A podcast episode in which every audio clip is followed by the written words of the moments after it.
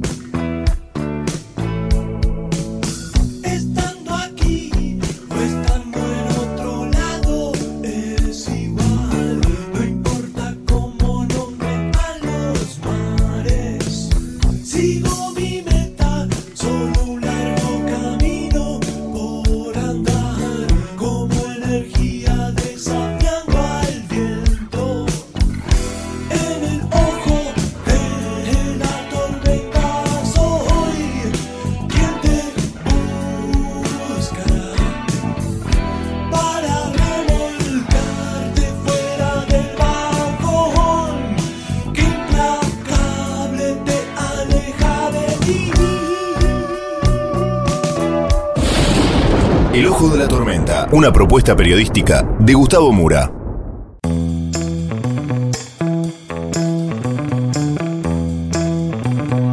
Bienvenidos al Ojo de la Tormenta.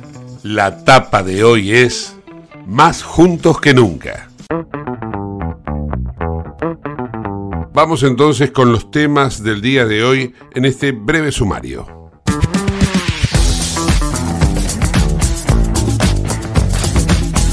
Cuando todo hacía presumir que Mauricio Macri estaba más del lado de Javier Milei que de Patricia Bullrich, apareció el expresidente, aclaró los términos en donde se encuentra y bueno, y despejó todo tipo de dudas. De esta manera, Juntos por el Cambio ahora sí están más juntos que nunca y encaran este tramo final de la campaña con miras a las elecciones de octubre con la decidida idea de ganar las próximas elecciones. Vamos a compartir las declaraciones de Mauricio Macri que hizo al canal de noticias TN y vamos a tener también noticias internacionales con todo lo que ello implica, catástrofes naturales, la guerra y la cuestión económica en diferentes partes del mundo. También, como es habitual, tenemos la historia del día del profe Piñatelli.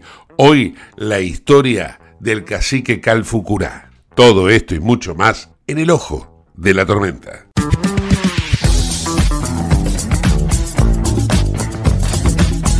Auspicia este programa Autopiezas Pana. Más de 30.000 productos en stock y más de 30 años brindando seguridad para tu vehículo.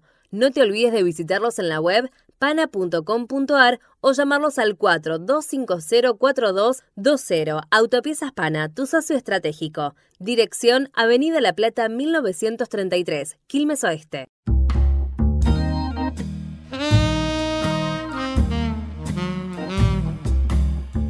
El día después de conocido el resultado de las PASO y ante el no triunfo de Juntos por el Cambio, mucho se empezó a tejer y a especular acerca de cuál era la verdadera posición que asumía Mauricio Macri en ese espacio político. Ayudó, colaboró para la teoría conspirativa, el conocimiento de que Macri le había enviado un mensaje de texto a Javier Milei felicitándolo por la elección que había hecho. Y comenzaron entonces eh, todas las tertulias acerca de que Macri en realidad quería que gane Milei porque tenía una vendetta para con la gente del PRO que lo había obligado a renunciar, a alejarse de su carrera presidencialista. Y esto se incrementó a medida que fueron pasando los días. Macri que viajó al exterior para el famoso torneo de Bridge bueno, en definitiva, ayer Mauricio Macri despejó toda duda al decir que su candidata para la elección de octubre es Patricia Bullrich y no es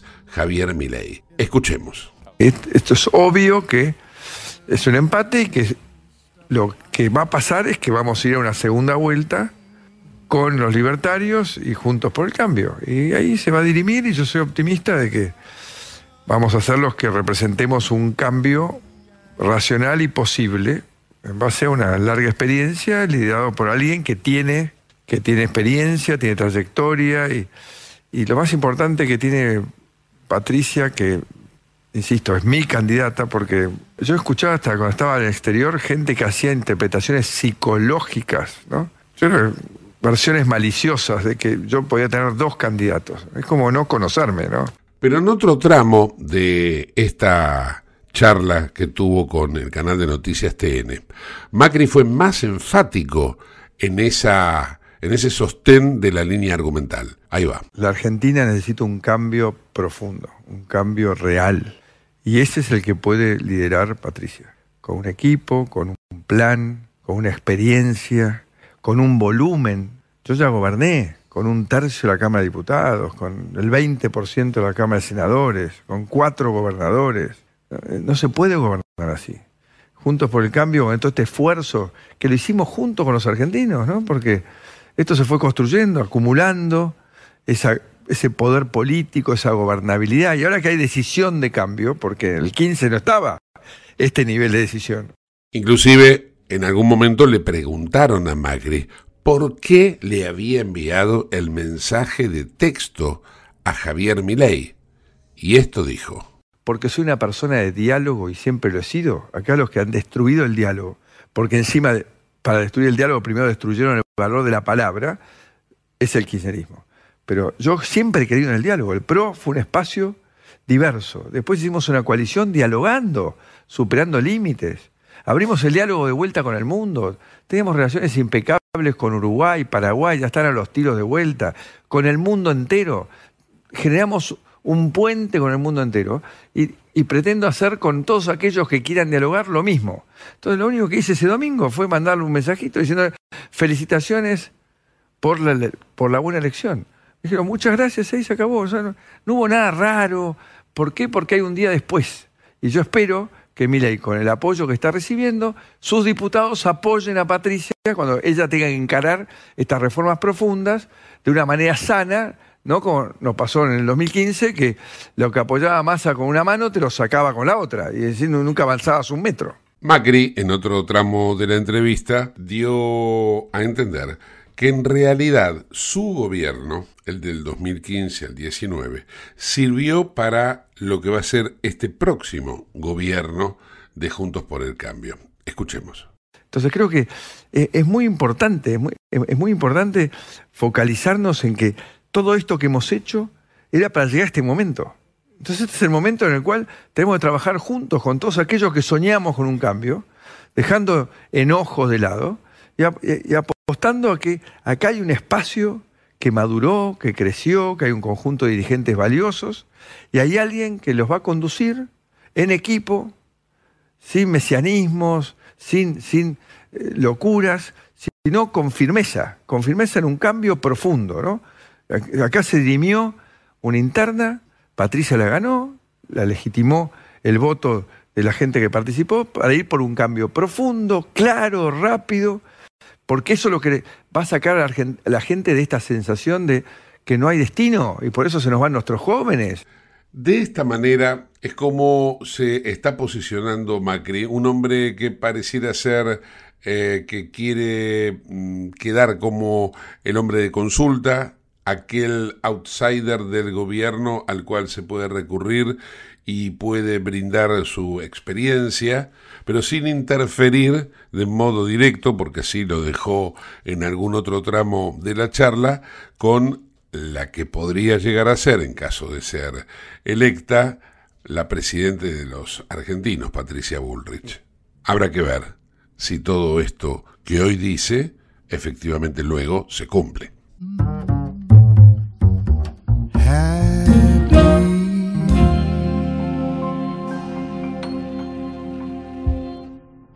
Comunicate con nosotros al 11 59 65 2020, el WhatsApp de Late.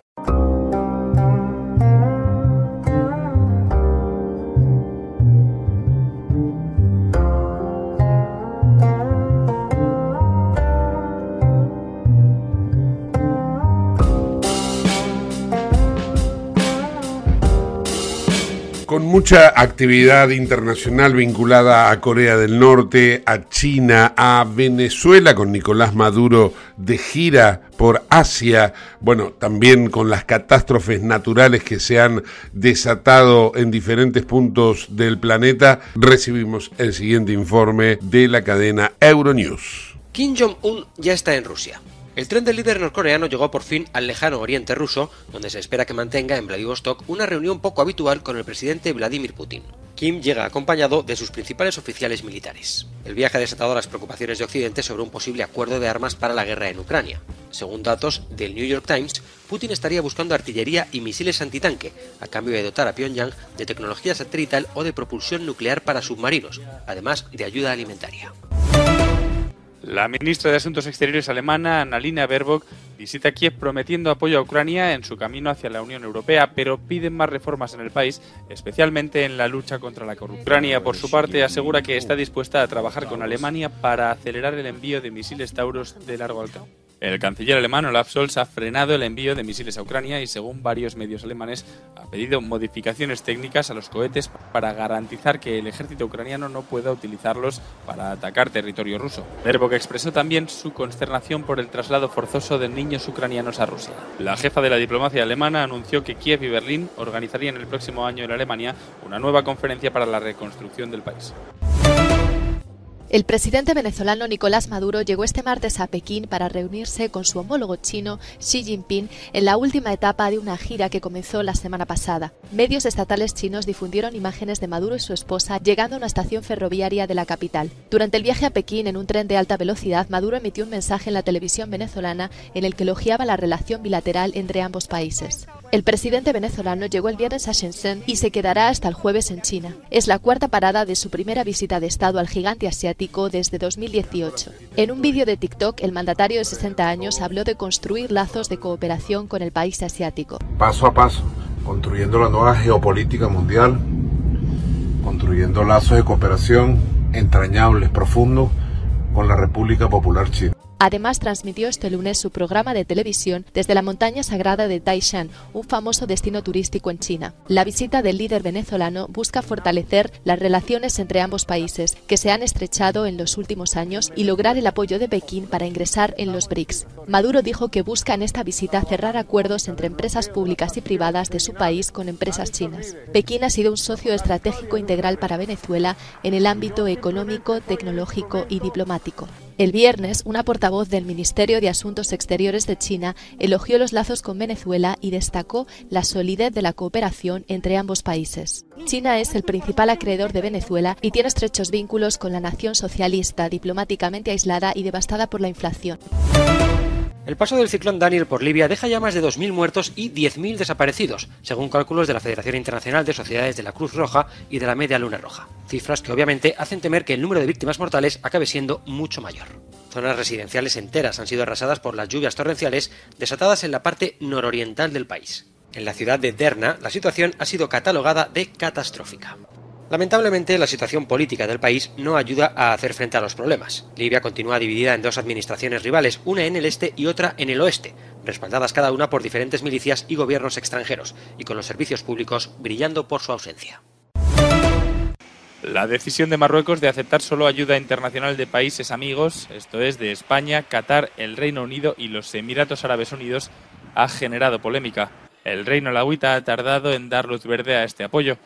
Los equipos de rescate se afanan por tratar de encontrar el mayor número de víctimas posibles y el tiempo apremia para quienes puedan seguir atrapados en los escombros. La decisión de Rabat ha puesto al rey Mohamed VI en el punto de mira, especialmente en Francia, donde residen un millón y medio de ciudadanos marroquíes o de origen marroquí. Oficialmente, el gobierno justifica su decisión afirmando que ha estudiado la situación con detenimiento y que no era necesaria la ayuda. Sin embargo, desde el punto de vista diplomático, hay quien relaciona la decisión con el enfado de Mohamed VI por el cambio de actitud del gobierno francés respecto a Argelia y su reticencia a reconocer el Sáhara Occidental como territorio marroquí algo que sí ha hecho el gobierno español. En cualquier caso, el ejército marroquí parece estar superado por la situación. Hay zonas montañosas, aisladas o mal comunicadas a las que todavía no ha llegado la ayuda necesaria ni para los rescates ni para los supervivientes.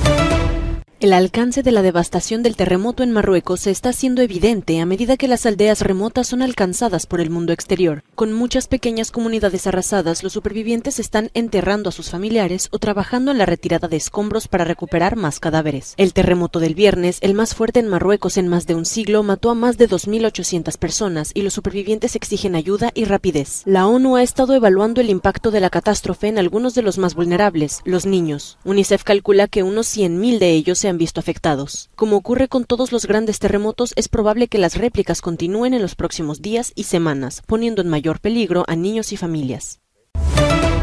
Colombia, el mayor productor mundial de cocaína, batió el año pasado un nuevo récord en la fabricación de esta droga y en el cultivo de la hoja de coca con la que se elabora, según un informe de Naciones Unidas publicado el lunes. El cultivo de hoja de coca fue el año pasado un 13% superior al del 2021, mientras que la producción de cocaína pasó de 1.400 toneladas a 1.738, según la Oficina de la ONU contra la Droga y el Delito. Se trata de las cifras más elevadas desde que la ONU comenzó a realizar seguimientos en 2001. Sin embargo, el gobierno colombiano advirtió que, a pesar de este informe, se ha producido una desaceleración en el crecimiento en los cultivos de coca. El crecimiento en 2022 fue del 13%, mientras que en 2021 fue del 41%. La producción de hoja de coca se extiende actualmente por 230.000 hectáreas en el país, y la mayor parte de la cocaína colombiana se destina a Estados Unidos y Europa. La presentación del informe ocurre unos días después de que Colombia haya presentado su nueva política nacional de drogas, que busca dejar de perseguir al campesino para ofrecerle soluciones de paso a economías lícitas y centrarse en perseguir grandes organizaciones criminales.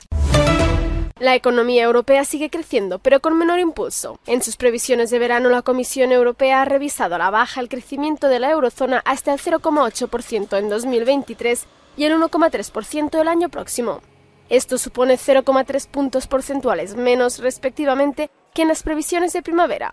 Este lunes en Bruselas, el comisario europeo de Economía, Paolo Gentiloni, ha afirmado que es probable que la lenta tendencia de crecimiento continúe el año próximo. La debilidad de la demanda interna muestra que los precios de consumo, aún elevados para la mayoría de los bienes y servicios, están afectando más de lo previsto en las previsiones de primavera. Todo ello a pesar del descenso de los precios de la energía y de un mercado laboral excepcionalmente fuerte. En la zona euro, la inflación anual alcanzó el 5,3% en julio y agosto, exactamente la mitad del nivel máximo del 10,6% registrado el otoño pasado. Los analistas piden tiempo. La guerra de Rusia contra Ucrania y las múltiples tensiones geopolíticas siguen planteando riesgos y siguen siendo una fuente de incertidumbre. Además, los esfuerzos de los bancos centrales internacionales por mantener el endurecimiento monetario podrían ensombrecer aún más las perspectivas de crecimiento. En palabras de la Comisión Europea, las previsiones económicas siguen siendo complicadas.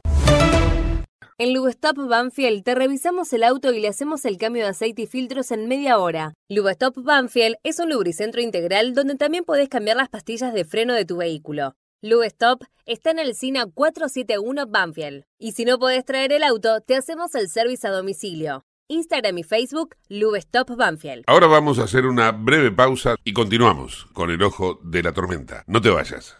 En el ojo de la tormenta yace un niño asustado.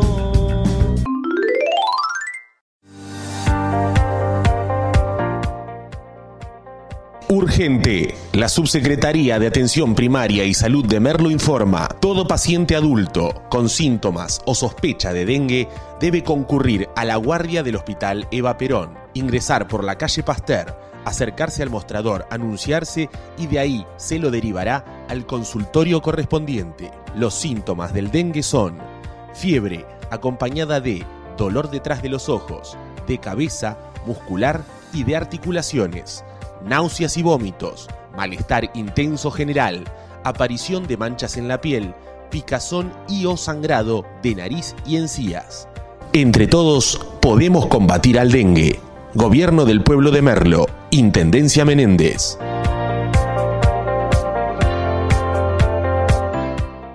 Autopiezas Pana, distribuidor nacional de autopartes, líder en el rubro suspensión, dirección y frenos para vehículos. Para más información sobre las marcas que trabajamos, visítanos en nuestra web pana.com.ar o escribinos a nuestro email pana.pana.com.ar. Autopiezas Pana, tu socio estratégico. En Lanús, nuestros vecinos cuentan con el nuevo programa de telemedicina pediátrica para chicos de hasta 16 años. Si sos vecino de Lanús, solo tenés que empadronarte, registrate en la app y acceder a tu consulta médica. Así de fácil. Informate en lanús.gov.ar barra telemedicina. Lanús nos une.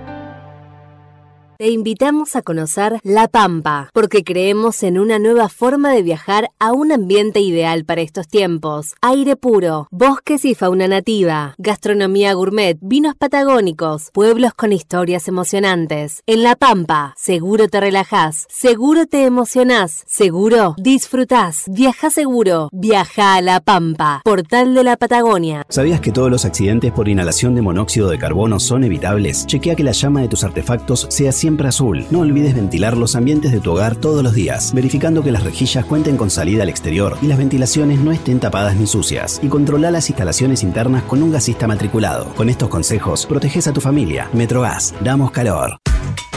¿Qué es lo que hace a San Isidro distinto? ¿Será que vivimos haciendo obras que nos hacen vivir mejor, como la nueva senda del hipódromo? ¿Será porque seguimos haciendo megaconstrucciones?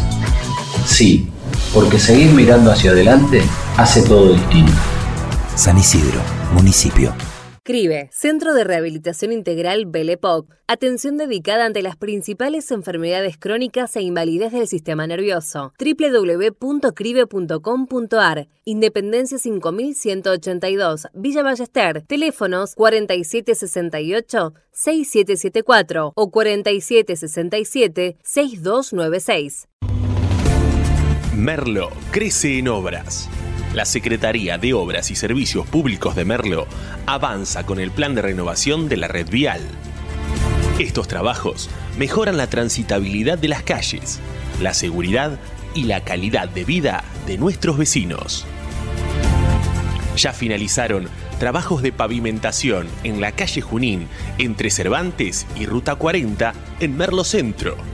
Se encuentran en ejecución en Irigoyen entre Garay y Cámpora en Merlo Norte y continúan nuevas obras en el distrito. Merlo crece en obras. Intendencia Menéndez. ¿Tenés Galicia? Tenés que saber algo. ¿Tenés alguna duda? Tenés alguien que te escucha y te da atención 24/7. ¿Tenés ganas de hacer algo? Tenés muchos beneficios en lo que más te gusta. Tenés ganas de no hacer nada. Tenés una app para hacer todo desde el celular sin moverte del sillón de tu casa. Tenés, todo para vivir un día a día mejor. Tenés Galicia. Tenés Galicia.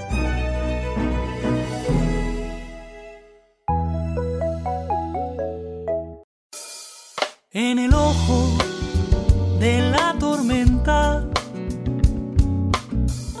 se suspira la verdad. En el ojo la tormenta es momento de bailar.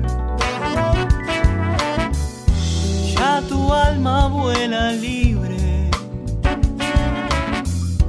esperando el huracán.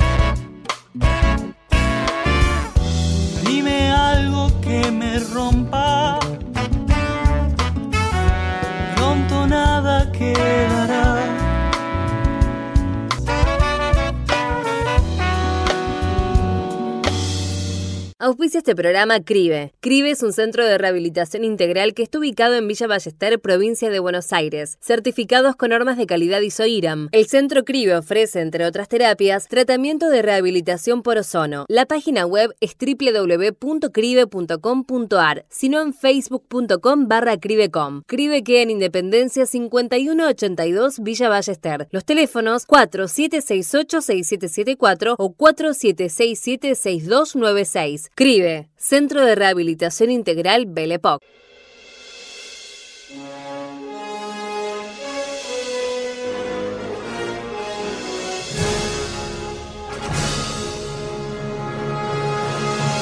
Profesor Adrián Piñatelli, muy buena jornada, ¿cómo le va? Muy buena jornada, Gustavo, ¿cómo estás? Bien, bien, acá, la verdad, eh, esperando a que llegue el mes de octubre para ver cómo se define la Argentina electoralmente. ¿Cómo viene usted en la historia? ¿Qué nos trae? ¿Nos trae cuestiones electorales, sociales, alguna epopeya, alguna guerra? ¿De qué nos va a hablar hoy? De todo un poco menos de elecciones. Ah, bien. Bien. Usted sabe que Estamos eh, saturados eh, ya de las campañas. eh, estamos saturados y vamos a estar más que saturados. Vamos a tener elecciones, vamos a tener tal vez segunda vuelta, vamos a tener dos debates obligatorios. Por así Dios. que vamos a estar no, Dios querido, ¿no? Por Eh, Dios. pero vamos a hablar del tema indígena. Bien. Usted sabe que, usted bien sabe, el tema de los malones es muy conocido, cuando los malones indígenas asolaban distintos pueblos de la provincia de Buenos Aires Sí. fundamentalmente. Sí. Pero, pero hubo una época en que si bien distintas comunidades indígenas dominaban el territorio, no hicieron malones. Ajá. ¿Qué hacían? Controladísimos. Ajá. Nada, estaban controlados. ¿Cuándo? Durante el segundo gobierno de Juan Manuel de Rosas. Mire. Estaba lleno de comunidades indígenas. Ajá. Y para esto, Eran las tolderías. las famosas tolderías, Claro. para, este- para esto nos vamos a, a remitir a la matanza de Masallé. Tal vez Masallé a usted no le diga nada, a los oyentes no le digan nada. Masallé es un paraje. Era, en la época que estamos hablando, era una zona de médanos, Ajá. pegadito al oeste de la laguna de Pecuén, en Carué. Sí. ¿sí? Ubica que en el año 85 las aguas del lago de Pecuén desbordaron y, se, y destrozaron la- la- el pueblo que había a orillas del lago, ¿no? Que ahora están las ruinas. Sí, ¿No? sí, que, que- que quedó tapado. Quedó tapado tal cual, eh, la- la- la- las fotos de la época de, de los féretros del cementerio, viste, Eh, flotando en el agua, era terrible, era, fue, fue algo terrible. Bueno, pero ahí, hay, hay, este, había una tribu muy importante de los boroganos. ¿Cómo? Los indios boroganos. Mire usted. Con B larga, con B corta lo, lo podés escribir. Boroganos. Que eran mapuches originarios de dónde? De la Boroa, que era un territorio chileno que estaba entre los ríos Cautín y Tolten en Chile. Ajá. Eh, mucho- muchas comunidades mapuches que vivían en Chile, Gustavo, cuando San Martín declara la independencia Chile, que libera a los, eh, a los chilenos del poder español, Sí. muchas comunidades araucanas cruzaron la cordillera. ¿Por qué? Porque los araucanos eran más que nada socios políticos de los españoles. Los Ah. españoles caen en desgracia en Chile y dijo, muchachos, vayámonos a otro lado. Entonces se vinieron acá a nuestro país. Estos boroganos se instalaron en la zona de Carué, en la zona de Guaminí, y los tipos, los tipos estaban. Pero era un grupo importante, ¿no? Estamos hablando de un grupo importante que no se llevaba bien, por ejemplo, con las huestes, con los ranqueles, no se llevaba bien con la gente, especialmente de Calfulcurá, que va a ser el Ah. protagonista de nuestra historia. Era antagonista de- del, del Borogano, Sí. digamos. Tal cual, porque eran todos, eran luchas de poder, a ver quién era el rey de las pampas, de- en definitiva, ¿no? Claro. El rey de las pampas que le permitía, a vos te permite, a le- les permitía hacer malones, saquear, robar ganado, robar cautivas, venderlas del otro lado de la cordillera, volver, y así en un sinfín de comercio ilegal entre ambos lados del macizo, del macizo andino. Esa es más o menos la estructura Sí. comercial de, de esta gente. Entre los boroganos sobresalía un cacique, el cacique Mariano Rondó, que había también nacido en Chile eh, y que había peleado con los españoles en las guerras de la independencia. Y, y claro, el, el tema es que eh, los boroganos no tuvieron peor, peor idea en agosto del, de 1831 con otros caciques, asolaron la ciudad de Río Cuarto, eh, la saquearon eh, y dijeron que lo habían hecho porque ahí vivían, era una provincia manejada por unitarios. Pero Rosas le dijo, muchachos, la pifiaron. Córdoba está manejada por un federal, José Vicente Reina Fe. Y esto no le cayó bien a Rosas y los empezó a tener entre ojo y ojo a los boroganos. Eh, recordemos, en 1833 Rosas hace su famosa campaña al desierto. Sí. Eh, Rosas era una persona muy especial que era apreciado por algunas comunidades indígenas. ¿Por qué? Porque se había aprendido su lengua. Él hablaba la lengua pampa, la lengua de los indígenas que eran originarios de La Pampa, en la provincia de Buenos Aires, hasta había hecho una gramática y había elaborado un diccionario de la lengua pampa. Esto en algunos indígenas caía muy bien y le vino bárbaro a Rosas cuando hizo la campaña del desierto porque muchas de esas, de esas tribus estuvieron aliadas con él. Eh, el, el, hombre hace la campaña del desierto y antes de volverse se reúne con los boroganos y les dice, muchachos, devuelvan el ganado robado y las cautivas. Los tipos no querían saber nada, pero presionados por Rosas, accedieron, ¿no? Sí. Esto fue en el año 33. Rosas le hace la siguiente propuesta al cacique Juan Calfulcura, también un araucano, un mapuche, nacido en Chile, vaya a saber en qué época, algunos dicen 1780, 1783, 1775, no se sabe bien cuándo nació. Y, eh, el hombre era de armas llevar, Juan Calfulcurá, que eh, él comenzó lo que se llama la dinastía de las piedras, Curá, en mapuche es piedra.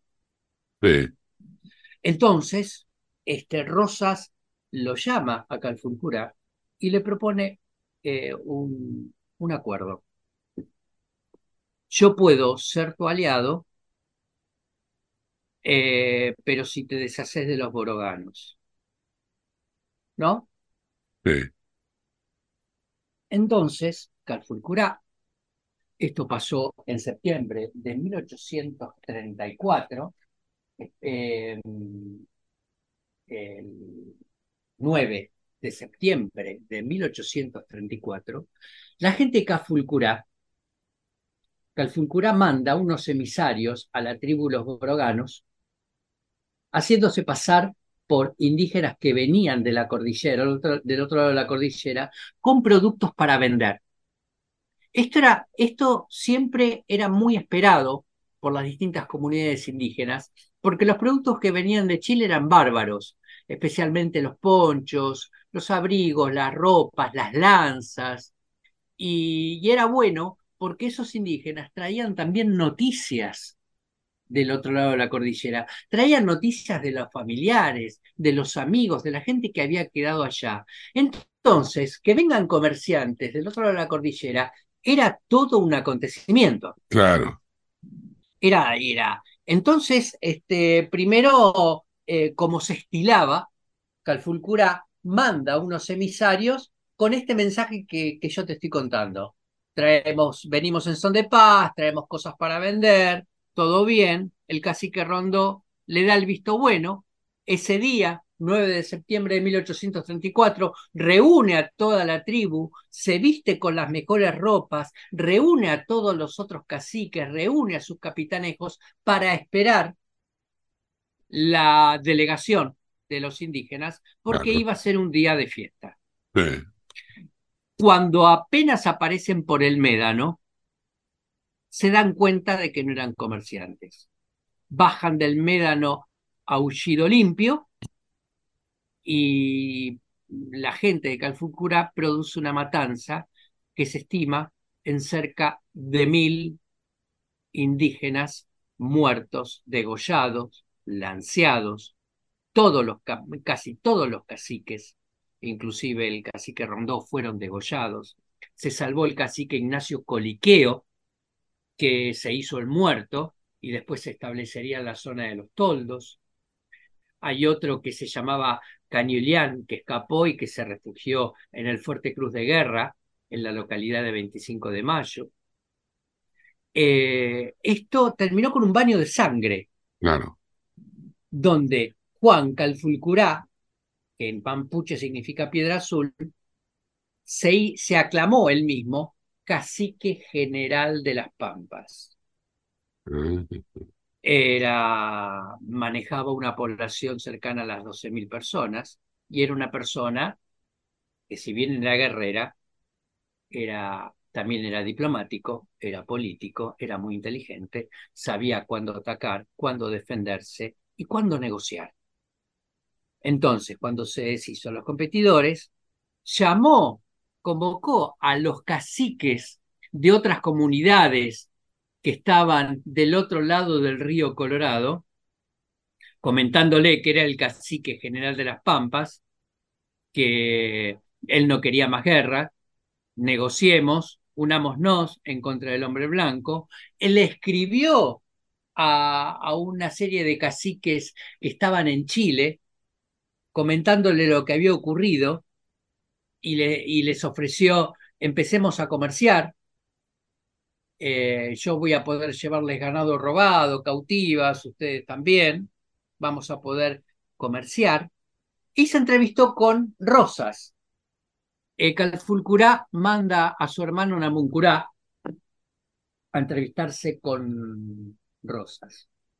Rosas lo premió con el grado de coronel de la Confederación Argentina, le habilitó el uso del cintillo punzó en el pecho, le regaló 1.500 eh, yeguas, 500 vacas, yerba, azúcar, tabaco, bebidas, ropa para su tribu.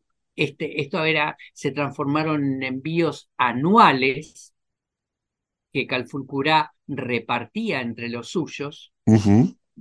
Y como contrapartida, Calfulcurá se debía comprometer a no, a no hacer más malones y si a alguno de sus caciques o capitanejos se les ocurría algo similar, se lo tenía que advertir. Claro. Eh, hubo, hubo caciques que no negociaron con Calfucura, pero dijeron, Calfucura, con vos no tenemos nada, todo bien, pero por ejemplo Catriel eh, y otros eh, caciques le, le, hicieron saber que no tenían nada que ver que no tenían nada contra Calfulcura, pero que eh, preferían mantenerse más cerca de la frontera, cerca del hombre blanco.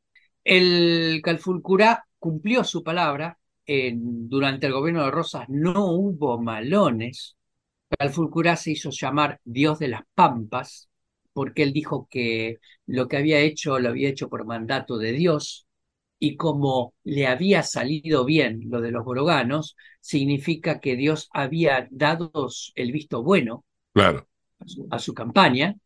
Y, este, y así fue como el 9 de septiembre de 1834 Calfulcurá se transformó en el dios de las pampas. Él moriría en el año 1873, ya este, 1883 con el tema de la campaña al desierto, eh, ya muy anciano, casi de 100 años, eh, ya no era, ya no tenía el vigor eh, ni el ímpetu de otros años, pero, pero este, la verdad fue por décadas el hombre más temido de la, de la provincia de Buenos Aires y de La Pampa.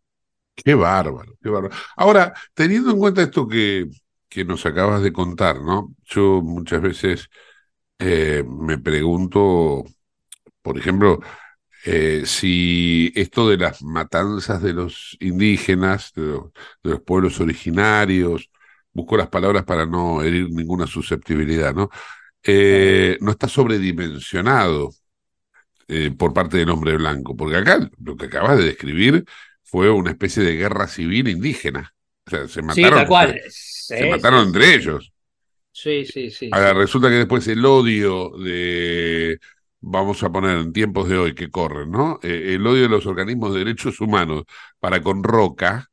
eh, Claro, pero le, le debería estar un poquito más repartido, digo. No, porque le- eh, pero se, se equivocaron de enemigo. Porque si hacemos un ranking de matanzas, Sí. Rosas mató muchísima más gente que Roca. Roca, cuando hizo la campaña del desierto, si vos lees los informes, si vos lees las cartas de Roca y las cartas de los generales, porque Roca llegó hasta un cierto punto, no vio indígenas y se volvió a Buenos Aires, dejó, dejó a sus generales, dejó a Levalle, dejó a, a varios eh, generales que hicieron la campaña, prácticamente no encontraron indígenas Claro. prácticamente ya no había indígenas. Nadie, nadie, el, eh, el que la sacó re barata en esta, digamos, en esta campaña contra Roca fue Rosas. Rosas mató mucha más gente. Y, y volviendo sobre Calfucurá, te pregunto, teniendo en cuenta esa, esa serie de, de obsequios, incorporación, el, la divisa rojo punzó, el uniforme, todo, ¿no? que le han dado, ¿no habría que incluirlo cuando se habla de los próceres? ¿No habría que considerar un prócer también al, al cacique Calfucurá? Pero ¿por qué prócer? Bueno, porque fue alguien que combatió para lograr lo que luego sería la nación.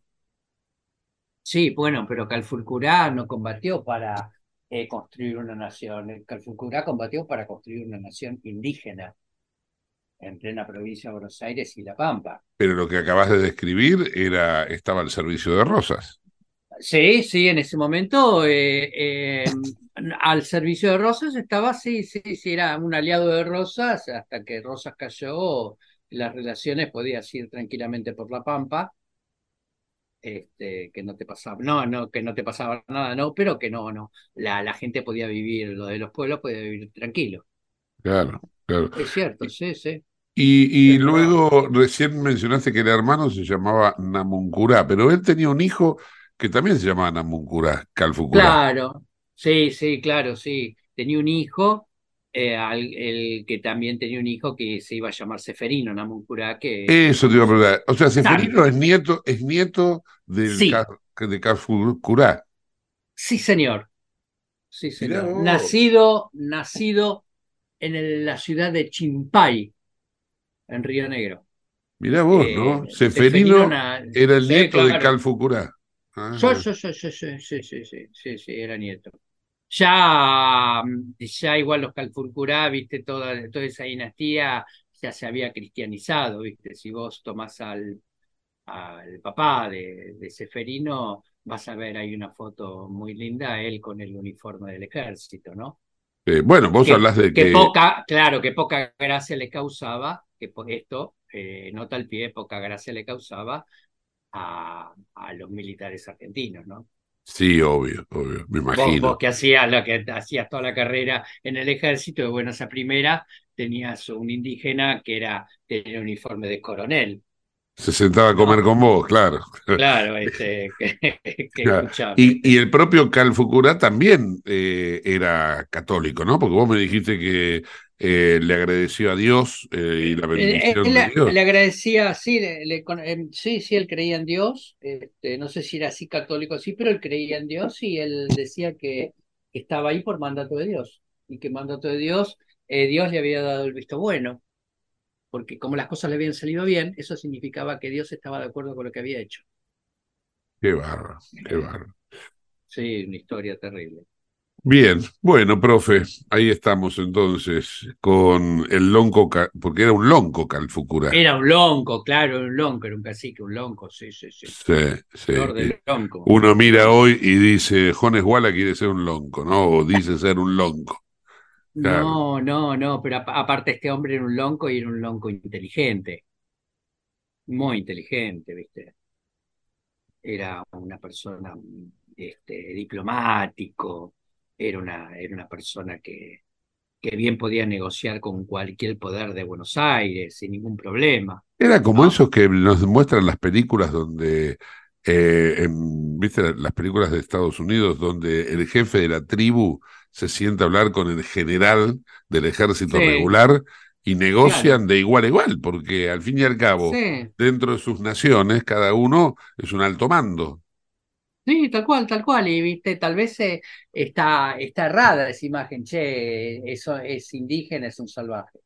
El tipo tiene su propia cultura, su propia tradición claro. y todo, hasta, hasta él, él no sabía escribir, pero tenía lo que se llamaban escribanos, porque él mandaba cartas, ¿entendés? Él, él se carteaba. Y este, no, no- no era ningún este, un tipo que vivía con un taparrabo eh, abajo de un toldo. ¿no? Profe, gracias, ¿eh? Hasta la semana que viene. Abrazo grande, Gustavo. El profesor Adrián Piñatelli en el ojo de la tormenta. ¿Estás buscando vinos para darte un gusto o para regalar? La Vinoteca Uva Morada cuenta con una amplia variedad de vinos exclusivos para diferentes ocasiones. Buscala en Instagram, arroba uva morada ok. Uva Morada, vinos especiales para personas especiales. Con una fuerte apuesta cultural y educativa, Fernando Espinosa inauguró la decimosexta edición de la Feria del Libro más imponente de la provincia de Buenos Aires, que contó con la presentación especial de Mora Godoy. Cuenta con cientos de propuestas creativas y genera oportunidades a jóvenes y artistas locales. En esta nueva edición se espera que vuelvan a visitarla más de 500.000 personas de todas las localidades bonaerenses y de la capital federal. Pueden visitarla hasta el 17 de septiembre. Más información en las redes del municipio de La Matanza. Te invitamos a conocer La Pampa, porque creemos en una nueva forma de viajar a un ambiente ideal para estos tiempos. Aire puro, bosques y fauna nativa, gastronomía gourmet, vinos patagónicos, pueblos con historias emocionantes. En La Pampa, seguro te relajás, seguro te emocionás, seguro disfrutás. Viaja seguro, viaja a La Pampa, portal de la Patagonia.